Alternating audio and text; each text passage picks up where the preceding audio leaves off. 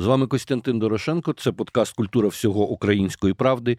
Сьогодні будемо говорити про легендарне для України місто, місто знакове, місто пов'язане з українською культурою, з національним відродженням, місто до якого нині прикуті погляди цілого світу. Це Львів, і одразу дві новини і трагічні, і гарні пов'язані з цим містом за останній тиждень. В ніч з 5 на 6 липня Львів зазнав серйозної найбільш найбільшої за весь час цієї російської війни проти України ракетної атаки на громадянську інфраструктуру загинуло 10 людей, поранено 40, і була дводенна жалоба. Це знову змусило нас зрозуміти, що для російських ракет нема території в Україні, куди вони не потрапляють. Але з іншого боку, саме у Львові відбулися урочистості, які пов'язані із 500-м днем російської війни проти України, богослужіння голови Української православної церкви, і також на цих урочистостях був присутній президент України і азовці, які звільнені повернулися до нас із Турції. Дуже хотілося всі ці дні поговорити про Львів з людиною, яка є і в центрі подій, які відбуваються там, але з іншого боку, не є персоною офіційною. Я вітаю на зв'язку зі Львова. Зі мною зараз пані Катерина Кіт Садова, дружина мера Львова, пана Андрія Садового, який вже 17 років обіймає цю посаду. Вітаю, пані Катерину, радий вас чути. Вітаю, вітаю всіх. Дай Боже щастя всім нам. Дякую, Костя. Ми з вами на зв'язку були ще в самі перші дні а, цієї російської навали минулого року, угу. і я бачив там через своїх друзів, через те, що публікувалося в пресі, через фотографії кореспондентів, наскільки велику кількість людей прийняв Львів, і мені цікаво дізнатися, як все таки не сталося колапсу, тому що це був неймовірний потік біженців. Як ви справлялися з цим, як справлялося місто, і який виклик це був саме для вас, як для дружини мера, тому що очевидно, що ви мусили прийматися якимись гуманітарними питаннями. Вже тепер відомо, що були дні, коли Львів приймав 5 мільйонів наших українців. І справді колапсу не було. Ну, звичайно, певне, були якісь там незручності і якісь непередбачувані виклики, але в е, цілому.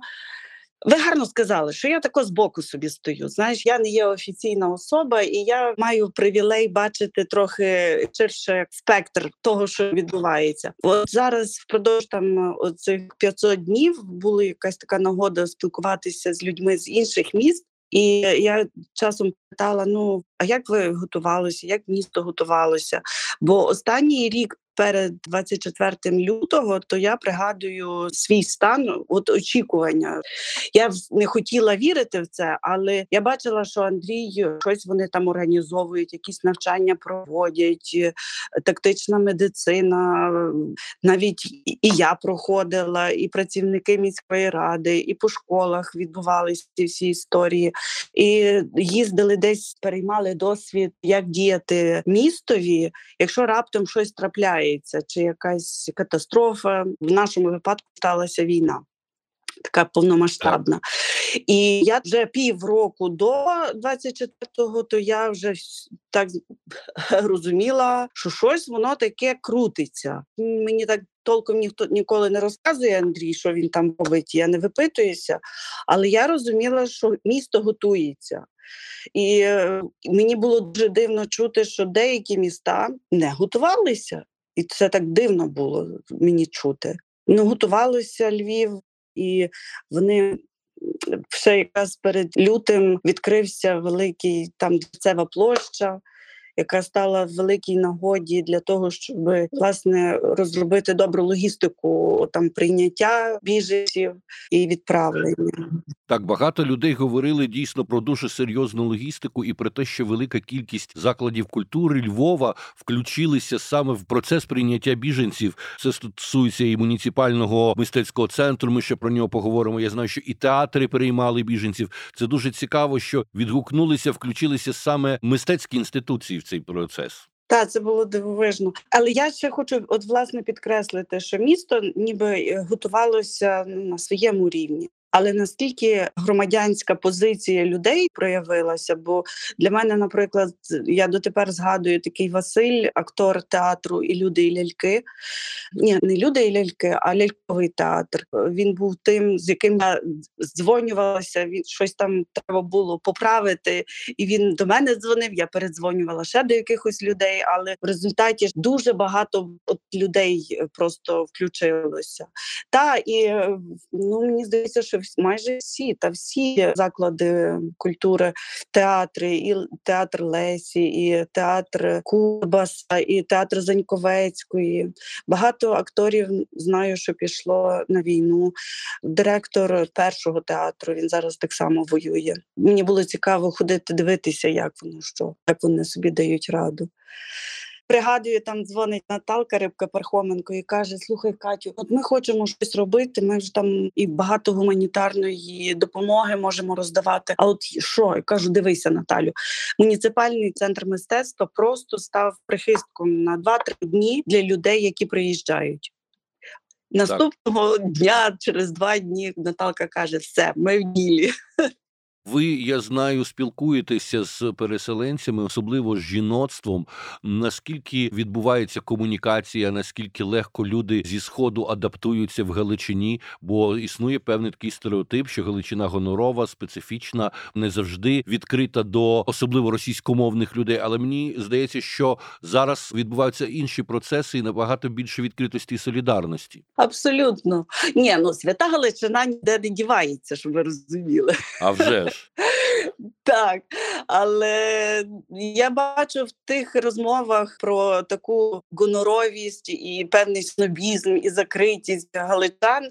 Я в цьому бачу якісь, я не знаю, російський ПСО, я все кажу, це все неправда, тому що насправді на рівні людяному, людському рівні е, люди знаходять і розуміння, і пояснення, і дуже відкриті. Та тут у нас майже, якщо не кожна сім'я, то ну не знаю, з кожну сім'ю хтось приймав ну всі приймали біженців в перші дні війни. І скільки зараз відкривається таких людей, що мені здавалося, та вона така гонорова гандличанка. А виявляється, що в неї три місяці безперервно йшов потік людей зі східної України, там з північної, з південної. Так що це все такі дуже стереотипи, насправді, які, от знаєте, накидували нам ще там з 2004 року, потім продовжували, продовжували, але абсолютно ось ця така агресія російська, вона показала наскільки воно все ефемерне, несправжнє і воно розбивається. Ну, ясна річ, є люди, які будуть матися якихось своїх поглядів, ну але це їхнє право. А стосовно переселенок, так, то я пригадую, що от я приходила як цей муніципальний мистецький центр, і мені було важливо не просто там підійти до людини, обняти її, побути поруч з нею. І я зрозуміла, що це те, що я найкраще вмію робити бути з людьми, там не вирішувати якісь питання. Ну, можливо, щось там допомогти в силу своїх можливостей, але от бути поруч, набуватися з ними, сигнали, що ми вас любимо. Ми і вони, і ми вас любимо. Ми одного разу ще минулої весни чи літа пішли з Андрієм лікарню, там де зараз Unbroken, і там жінка була з Лиману, така Катерина. Вона втратила дитину, руку, ногу з родиною. Вони вже потрапили сюди. І ми так прийшли відвідати, питаємося, що, як. А вона каже: врешті-решт, ви знаєте, ми взагалі-то боялися сюди їхати. А я ми так, а чого ви боялися? Тому що ми думали, що ви нас не любите.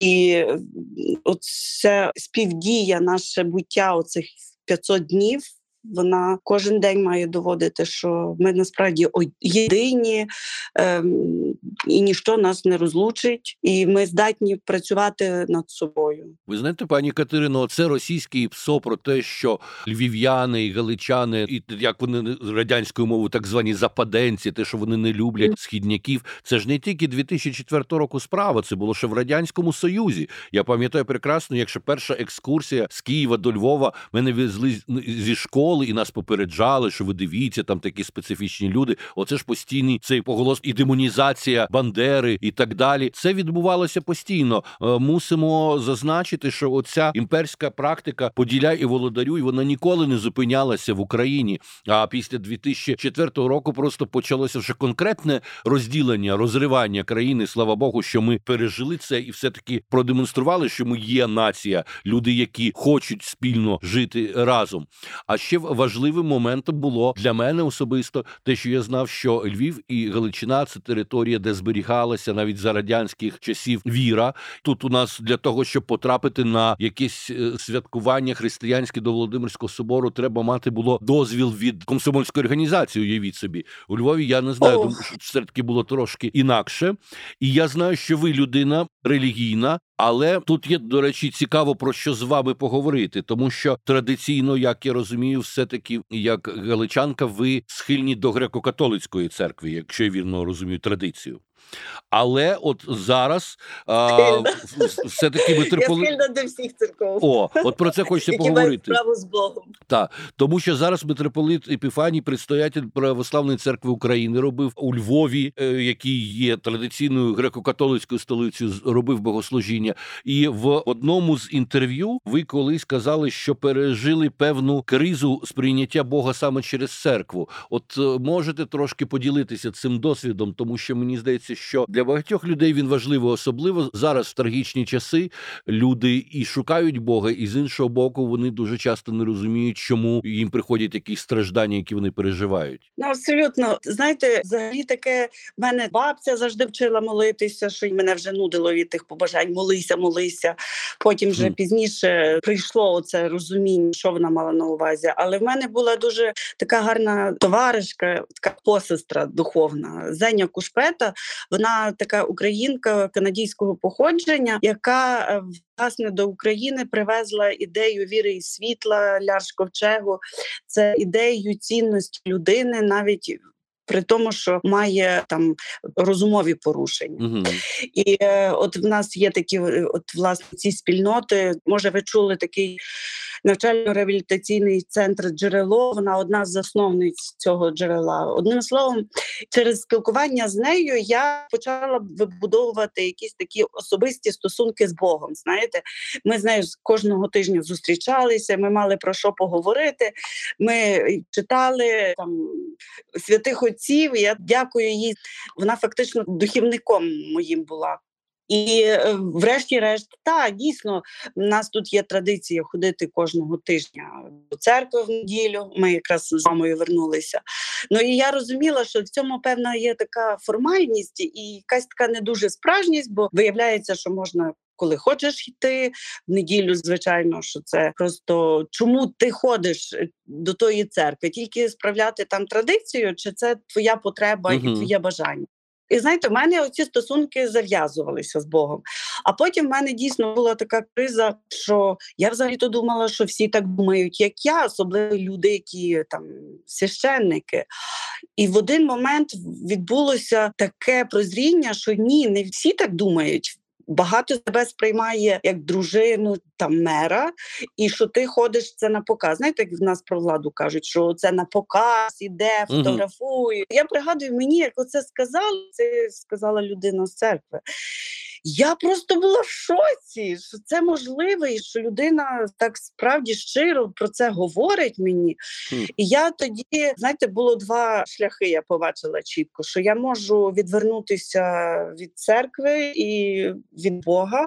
І тоді мені так класно людині, що я від церкви, ну церкву я мушу сприймати так, як її про неї кажуть. Знаєте, то свята грішниця казали, колись ті оці угу. про неї.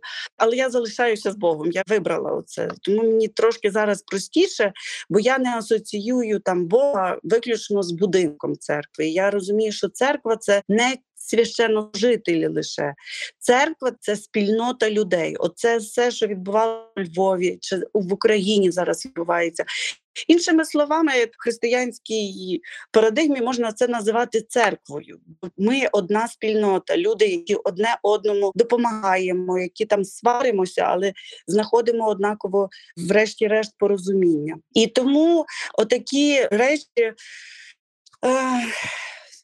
Це треба дуже чітко розрізняти, де є Бог, де там людська церква і де є ми спільнота в купі. Я недавно була в Амстердамі і зайшла в церкву, де вже не правиться, а вона слугує. Таким місцем мистецтва. І я там знайшла Бога, я відчула присутність, власне, через те, якусь таку, знаєте, цінність людини. От в цінності uh-huh. людини, коли ми її розглядаємо, ти завжди про побачиш Бога. І mm оця повага до людей, і повага до іншого. І коли почалася оця повномасштабне вторгнення, у мене не було такого ж Бог міг допустити, що люди вмирають. Для мене це зовсім інакше. Це Бог завжди дає нам вибір. Це від нас залежить, що ми обираємо. Ми не обираємо там помирати. Але перед тим багато речей ми могли не робити якось так, щоб не вийти потім на те, щоб отримати страждання. Ну і врешті-решт ніхто не обіцяв нам життя як прогулянку і суцільну насолоду. В якихось таких речах, в тих викликах і випробовуваннях. Ну, ми гартуємося, виробляємось як люди і вчимося любити насправді. Я ще знаю, що ви мали досвід аудієнції у папи римського Франциска, і я пам'ятаю ваші дописи початку повномасштабного вторгнення, коли дійсно і ви, та як і мільйони українців, були шоковані трохи тими церемоніалами, які проводилися в Ватикані, коли дітей українських з російськими поєднували і жінок, демонстрували якусь незрозумілу єдність, і це я пам'ятаю, що вас теж це обурювало. Ми дійсно не надто можемо зрозуміти цю всю ватиканську політику, тому що вона виглядає трошки лицемірною, бо є конкретна жертва, є конкретний агресор, і намагатися робити вигляд, що якщо ми візьмемо за ручки, то все буде добре. Ну це просто смішно, тому що це на нашій території чужі війська. Але на вас яке враження справив папа Франциск? Чи можемо ми говорити, що він настільки далекий дійсно від реальності? Реальності, чи може все таки надто жорстко його сприймаємо? Коли почалися ці рухи Ватикану в перший рік на Пасху, пригадую, то в мене так само чітко відбулося це розмежування, що є Бог. Який не відвертається, який поруч з нами, а є там Ватикан і все решта.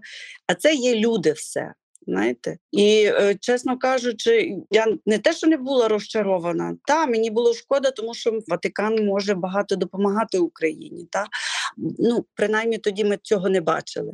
Але стосунки з Богом все нормально, залишились як були.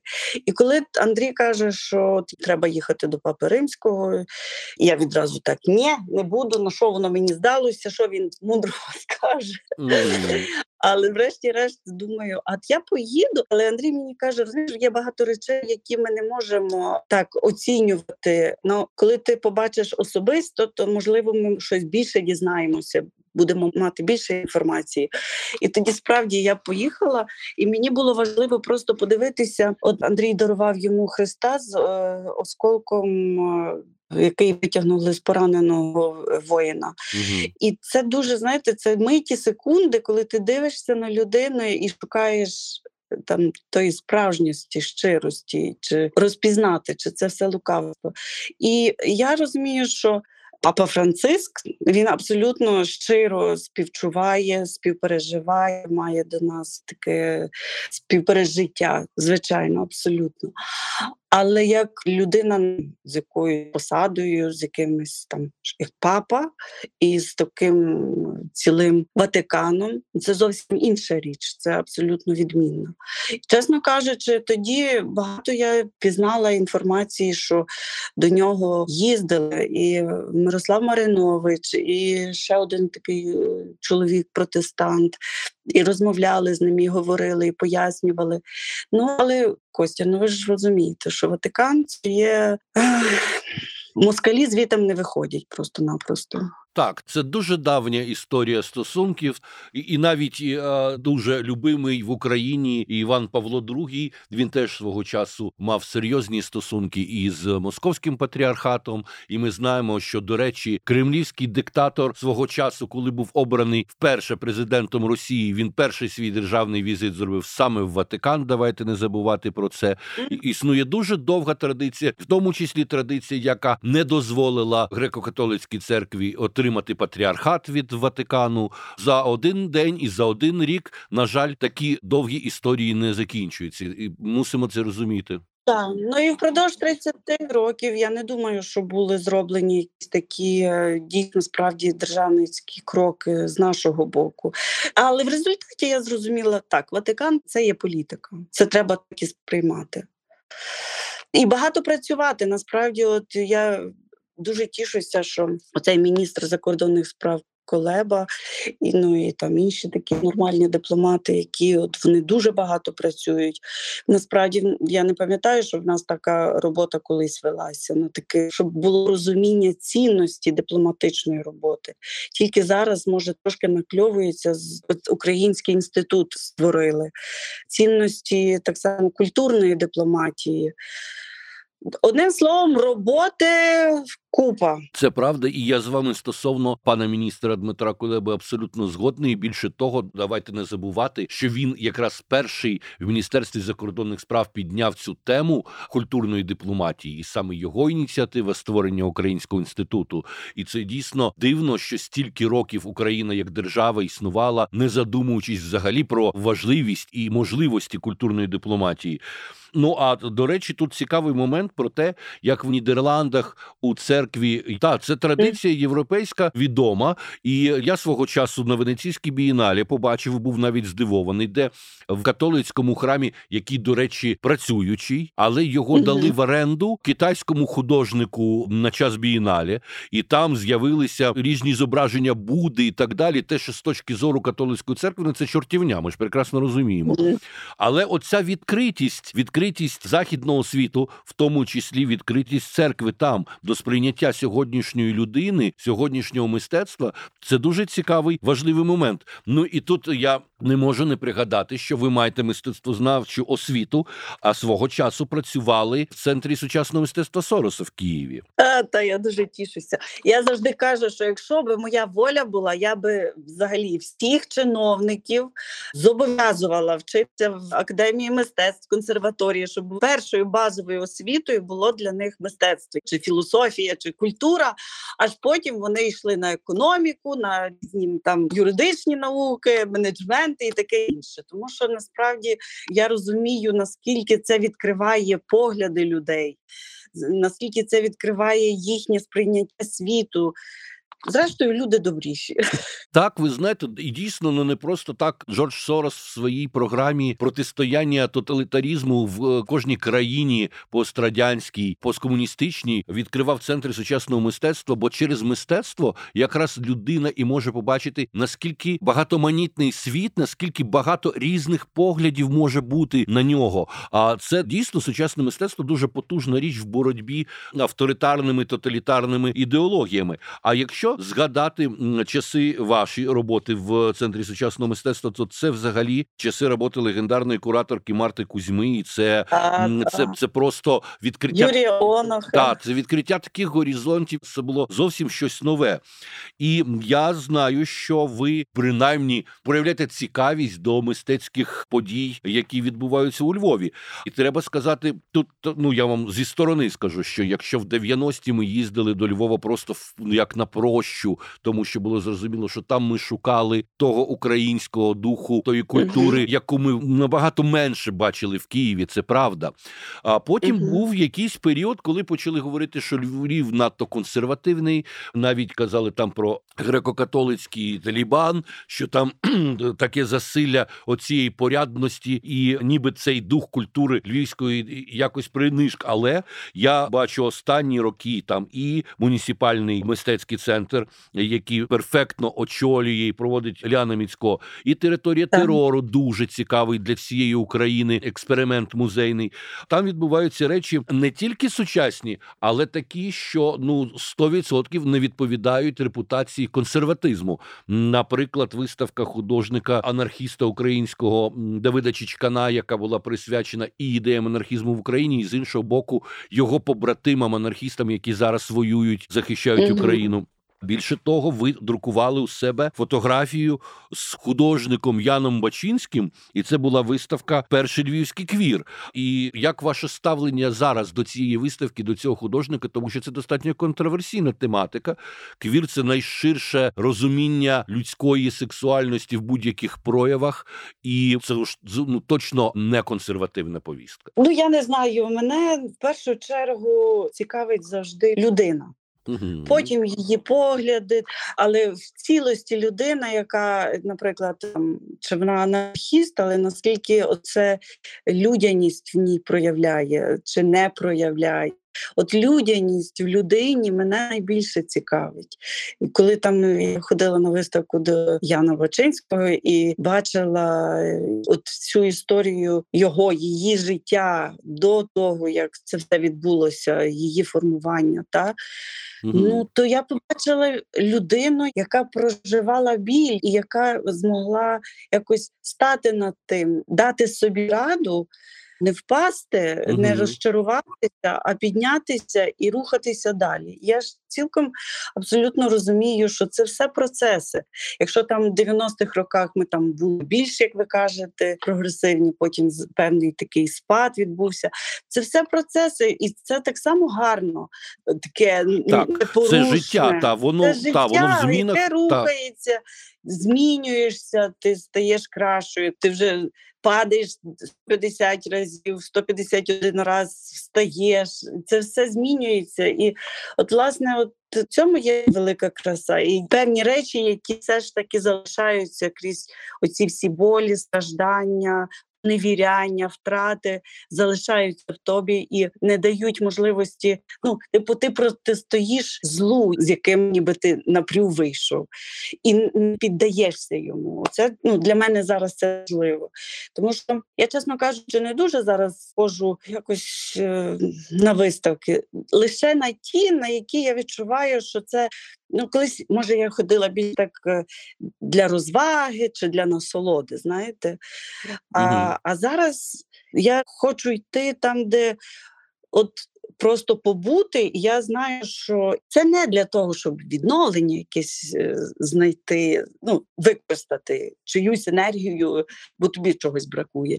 Ні, то угу. так ніби відкалібруватися, знаєте, бо це вся маса інформації, і тих пережиттів, тих емоцій, хвилювань, воно тебе трохи так, ніби ти як старе фортепіано розстроєне. І Треба просто угу. докупи зібратися. І мені дуже цінні є ті творчі і мистецькі події, щоб от власне оцю гармонію зібрати всередині і, і зрозуміти, ага, зараз на якому ти рівні перебуваєш.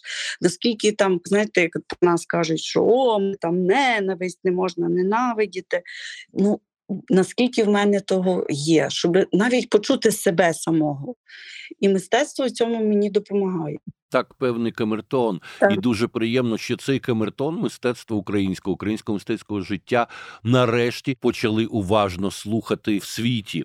І от нещодавно мені було дуже приємно дізнатися, що на Нью-Йоркському кінофестивалі Трайбека фільм, який знятий був американським режисером саме про Львівський муніципальний культурний центр, документальний фільм Правила двох стін режисера Девіда Гутніка. Він отримав спеціальний приз за роботу в сфері прав людини. І там було таке пояснення журі. Вони сказали, ми хотіли нагородити фільм, тому що він пов'язав нас із групою художників, які відмовилися бути позбавленими своєї спадщини та культурного самовираження. Дійсно, Львів після навали російської став неймовірним, таким же, можливо, навіть надлишковим з точки зору присутності мистецьких людей культурним центром українським, бо величезна кількість діячів мистецтва в першу чергу мали на увазі Львів як місце релокації. Ну бо Львів має все таки серйозну культурну історію. А як на сьогодні ви дивитесь, от можливо, певні люди, які приїхали до Львова в час війни, захочуть залишитися там назавжди. Як як ви думаєте, як це все буде впливати і зараз можливо впливає на культурне середовище Львова, на соціальні якісь зв'язки? Ну я знаю, як мені ще зараз нагадалася виставка одного художника, чи то фотохудожника з Лисичанська. Я пригадую, що це якраз було після Різдва. А ми з дітьми з цього нашого модного містечка Маріас робили вертеп. То так було класно. Які ті діти відкриті були, як вони ходили вулицями, як вони то співали і казали: Пані Катю, давайте, давайте, де ще йдемо, де ще йдемо. Кажу, слухайте, то вже все скінчилося. І потім ми з ними кілька разів зустрічалися і приходили тому муніципальний центрі. Якраз була ця виставка про Лисичанськ, а там був хлопчик такий Ярослав з мамою, і вони з Лисичанська. І ми зупинилися там, якраз як вони почали згадувати свої міста. І тут знаєте, своє місто е, Лисичанськ почали згадувати якісь такі от свої. Там у нас садочок був, так у нас вишні е, такі давали плоди. І дивлюся, що в інших дітей знов загоряється, так вже починають там розказувати, що інші з Лиману, діти чи з Харкова, вже свої якісь особисті такі речі про своє місто згадують. Потім дивлюся, а мій Антоній, наш найменший, так само з ними е, був в компанії. Дивлюся, вже Антоній розповідаю про Львів, щось якісь такі, але те пов'язане з собою. Я думаю, що якщо залишаться, то знаєте, мене тішить те, що міська влада вона розуміє цінність мистецтва і культури. Вона прагне сприяти цьому. Навіть це муніципальний центр, і вони ще мають багато там таких проєктів. Якби не оця повномасштабна війна, воно би я думаю, що вже за два роки би справдилися якісь і резиденції для художників, і е, такі якісь майстерні, і виставі зали. Ну, Львівська картинна галерея, потужна інституція. Зараз поява музею модернізму. Це подія величезна для України. А те, що вони в Підгорецькому замку роблять виставки. Наскільки це так, так. важливо? Оце як тоді з влади Ралко почалося, здається.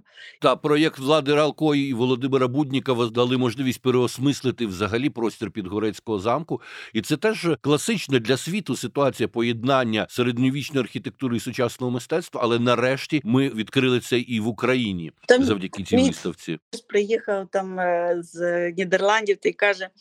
Слухай, Катю, та я таких красивих людей, таку молодь, модну і красиву ключове.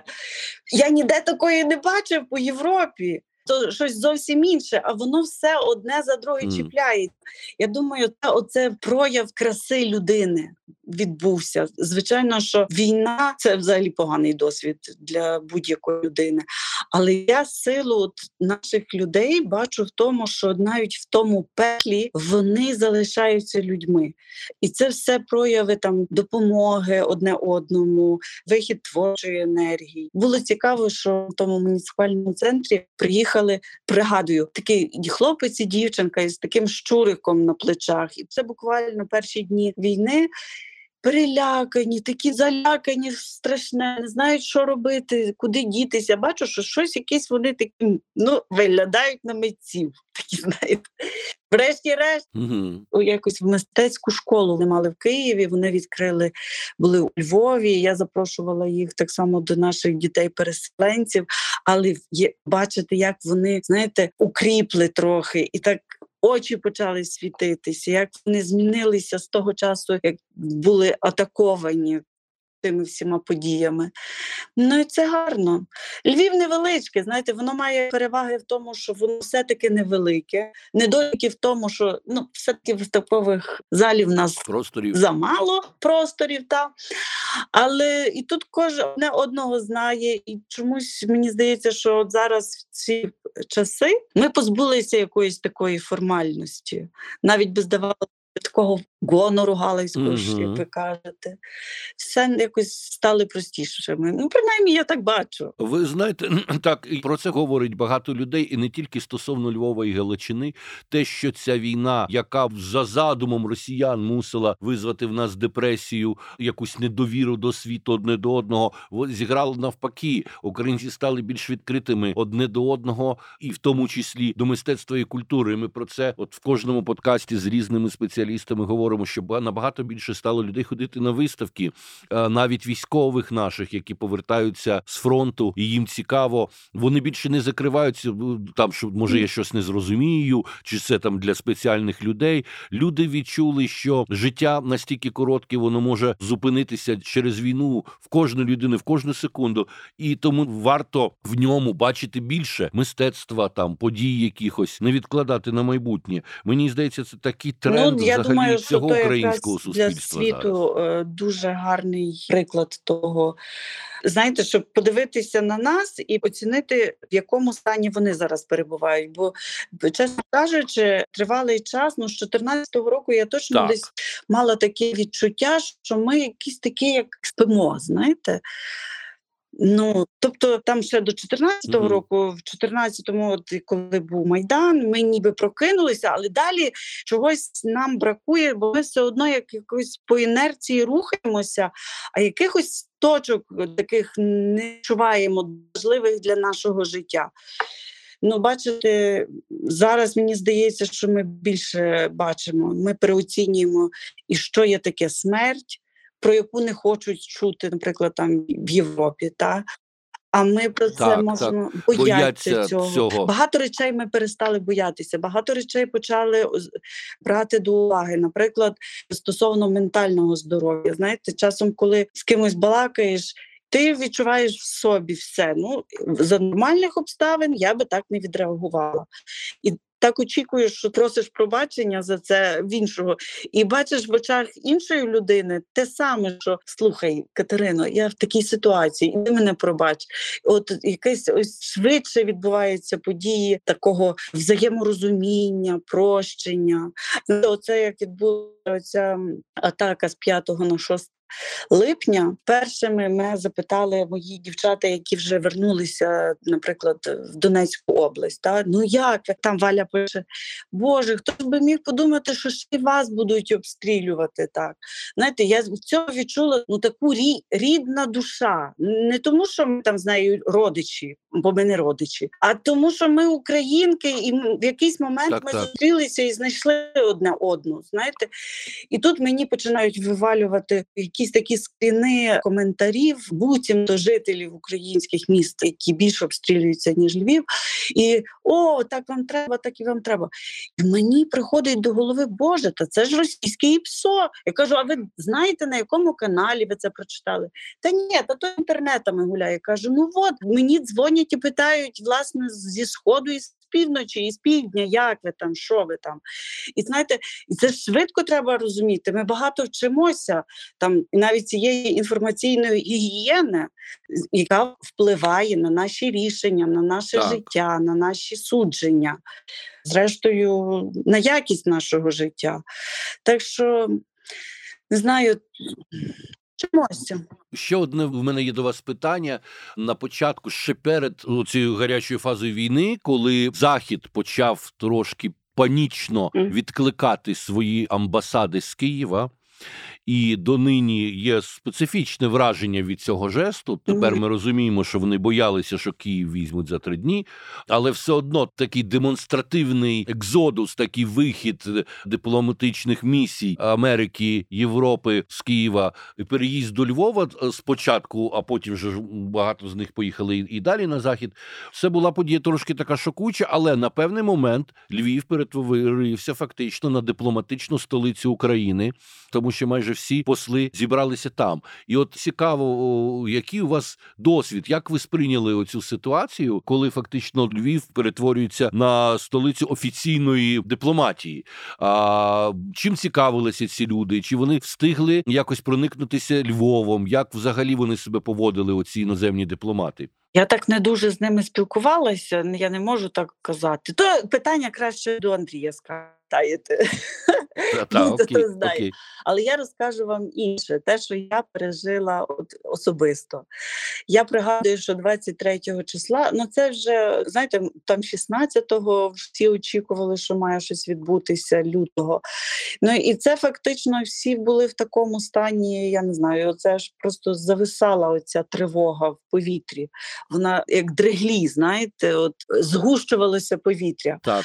І Андрій каже: doesn't Приїхали посли, тут у Львові їх багато. Треба їх трохи закликати, познайомитися з ними. Може, щось запропонуємо, ще щось там, що в нас відбувається, трохи розкажемо в більш неформальній обстановці. Я пригадую, що 23 лютого я просто готувала вечерю, бо мали прийти посли, і всі почали приходити. А знаєте, але і ти так, ніби я пригадую свій стан, такий і в сльози тебе пориває, бо ти так ніби ніби очікуєш якоїсь такої підтримки, і вже страх якийсь такий тебе морозить за спиною. А з іншого боку, ну, господиня маєш добре їсти, зварити. Так. Е, та. І тут ми вже все так приготували, вечеря, і всі почали приходити. Ці посли. Хтось сказав, що відмовився, бо мусили поїхати до Польщі, чи де вони там дислокувалися. І приходили, і так спілкуємося, і так все гарно. І тут раптом десь перед дев'ятою годиною так бачу щось одному передзвонили, іншому, і так між собою такими очима так переглядаються. І так одне за одним починають давати, дякувати і йти. Угу. І я не розумію, ну що відбувається, бо це якось так зненацька. Залишається mm-hmm. тільки один з посольства Нідерландів. Якийсь такий файний дядько, я його недавно бачила і просто його обійняла, коли бачила вже рік, ну, десь рік більше mm-hmm. по тому. Він, власне, став такою підтримкою. Знаєте, він вже. Я в Афганістані воював, так що воно ні, я нічого не боюся, я лишаюся. І напевно тоді ви вже відчули, що це ну серйозний знак, така їхня реакція. Чи все ще була надія, що зможемо обійтися без війни? Що 24-го відбудеться оце все, то я точно не сподівалася, не знаю. І от я поскладала той весь посуд, поперемивала, дітиська ще на тому великому столі теніс грали. Знаєте, останнє фото з мирного передвоєнного, то перед mm. великою воєнного часу. І і вже зранку відбулося це. Який висновок я для себе отримала? Що ні, ти не можеш на когось надіятися. Це наш виклик. Ми маємо боратися. А допомогу ми не маємо просити. Ми маємо угу. просто дати зрозуміти, що наша участь є вирішальною. Але те, що це не тільки наша проблема, це треба доносити і в таких, знаєте, не рожевих е, не в рожевих окулярах, так? так а дуже конкретно і вимогливо. І Мені подобається, що наш президент вміє так говорити, вміє твердо сказати. І я думаю, що це навіть стосовно того, як ми змінюємося. Знаєте, наше завжди таке знецінення самих себе. От якісь ми ніби другорядні, щось таке в нас. Я не знаю, може то про мене тільки так мова. Може, хтось мудріший, хтось кращий. Та, Та ні, це, це серйозно теж. Оцей комплекс. Так, Та, це розвивалося теж століттями. Ну, типу, хто такі українці? Якісь провінціали, які мусять постійно дослухатися до когось. Це ж поколіннями працювала ця пропаганда російська у нас. І тепер ви праві. Ми маємо говорити голосно від свого імені, і Україна проявляє свою суб'єктність. А тут я теж з вами погоджуся. Це ще прозвучало в виступі президента Зеленського на Мюнхенській конференції перед війною. Це була Я дуже жорстка промова, отака, як Правильно. мусила говорити Україна. Угу. Ну тому що дійсно це є суб'єктність, і ми не можемо просто бути якоюсь жертвою цієї історії. Але якщо ми беремо на себе захист Європи і світових цінностей перед російською цією ордою, то ми голосно абсолютно, заявляємо абсолютно. про свої права, про свої потреби. І Я так далі. тішуся, що український народ мені здається, що таки зробив поступ в цьому напрямку. Ми, в принципі, не скасовуємо своєї відповідальності, не відмовляємося. Наші хлопці, от я живу біля Марсового поля, і я бачу, якою ціною це все відбувається. Я, я чую, я читаю, я слухаю, але холера ясна, та світе, та прокидайся. Закінчилися ті часи, коли ми будемо дивитися вам в рот, знецінюючи себе. Так, гарно дякую вам за розмову. Хочу сказати, що в Києві, як і по всій всій Україні думають про Львів і бажають йому мирного неба, наскільки це можливо, так само як і у Львові думають про всіх українців і прийняли їх з усіх наших земель. Що ж, е, чекаємо на перемогу і на те, як наша країна і Львів, у тому числі, потім буде розвиватися і говорити від свого власного імені і голосу. Дякую вам. Дякую, Костя. Ви робите велику роботу. А про Львів я хочу сказати, що знаєте, я тепер говорю Львів, то в мене це вся Україна. І ми страшенно переживали за те, як ви там той травень бідаки пережили. Тримайтеся, ми переможемо. Терпіння, Бог з нами, все буде добре. Слава Україні! Героям і героїням слава!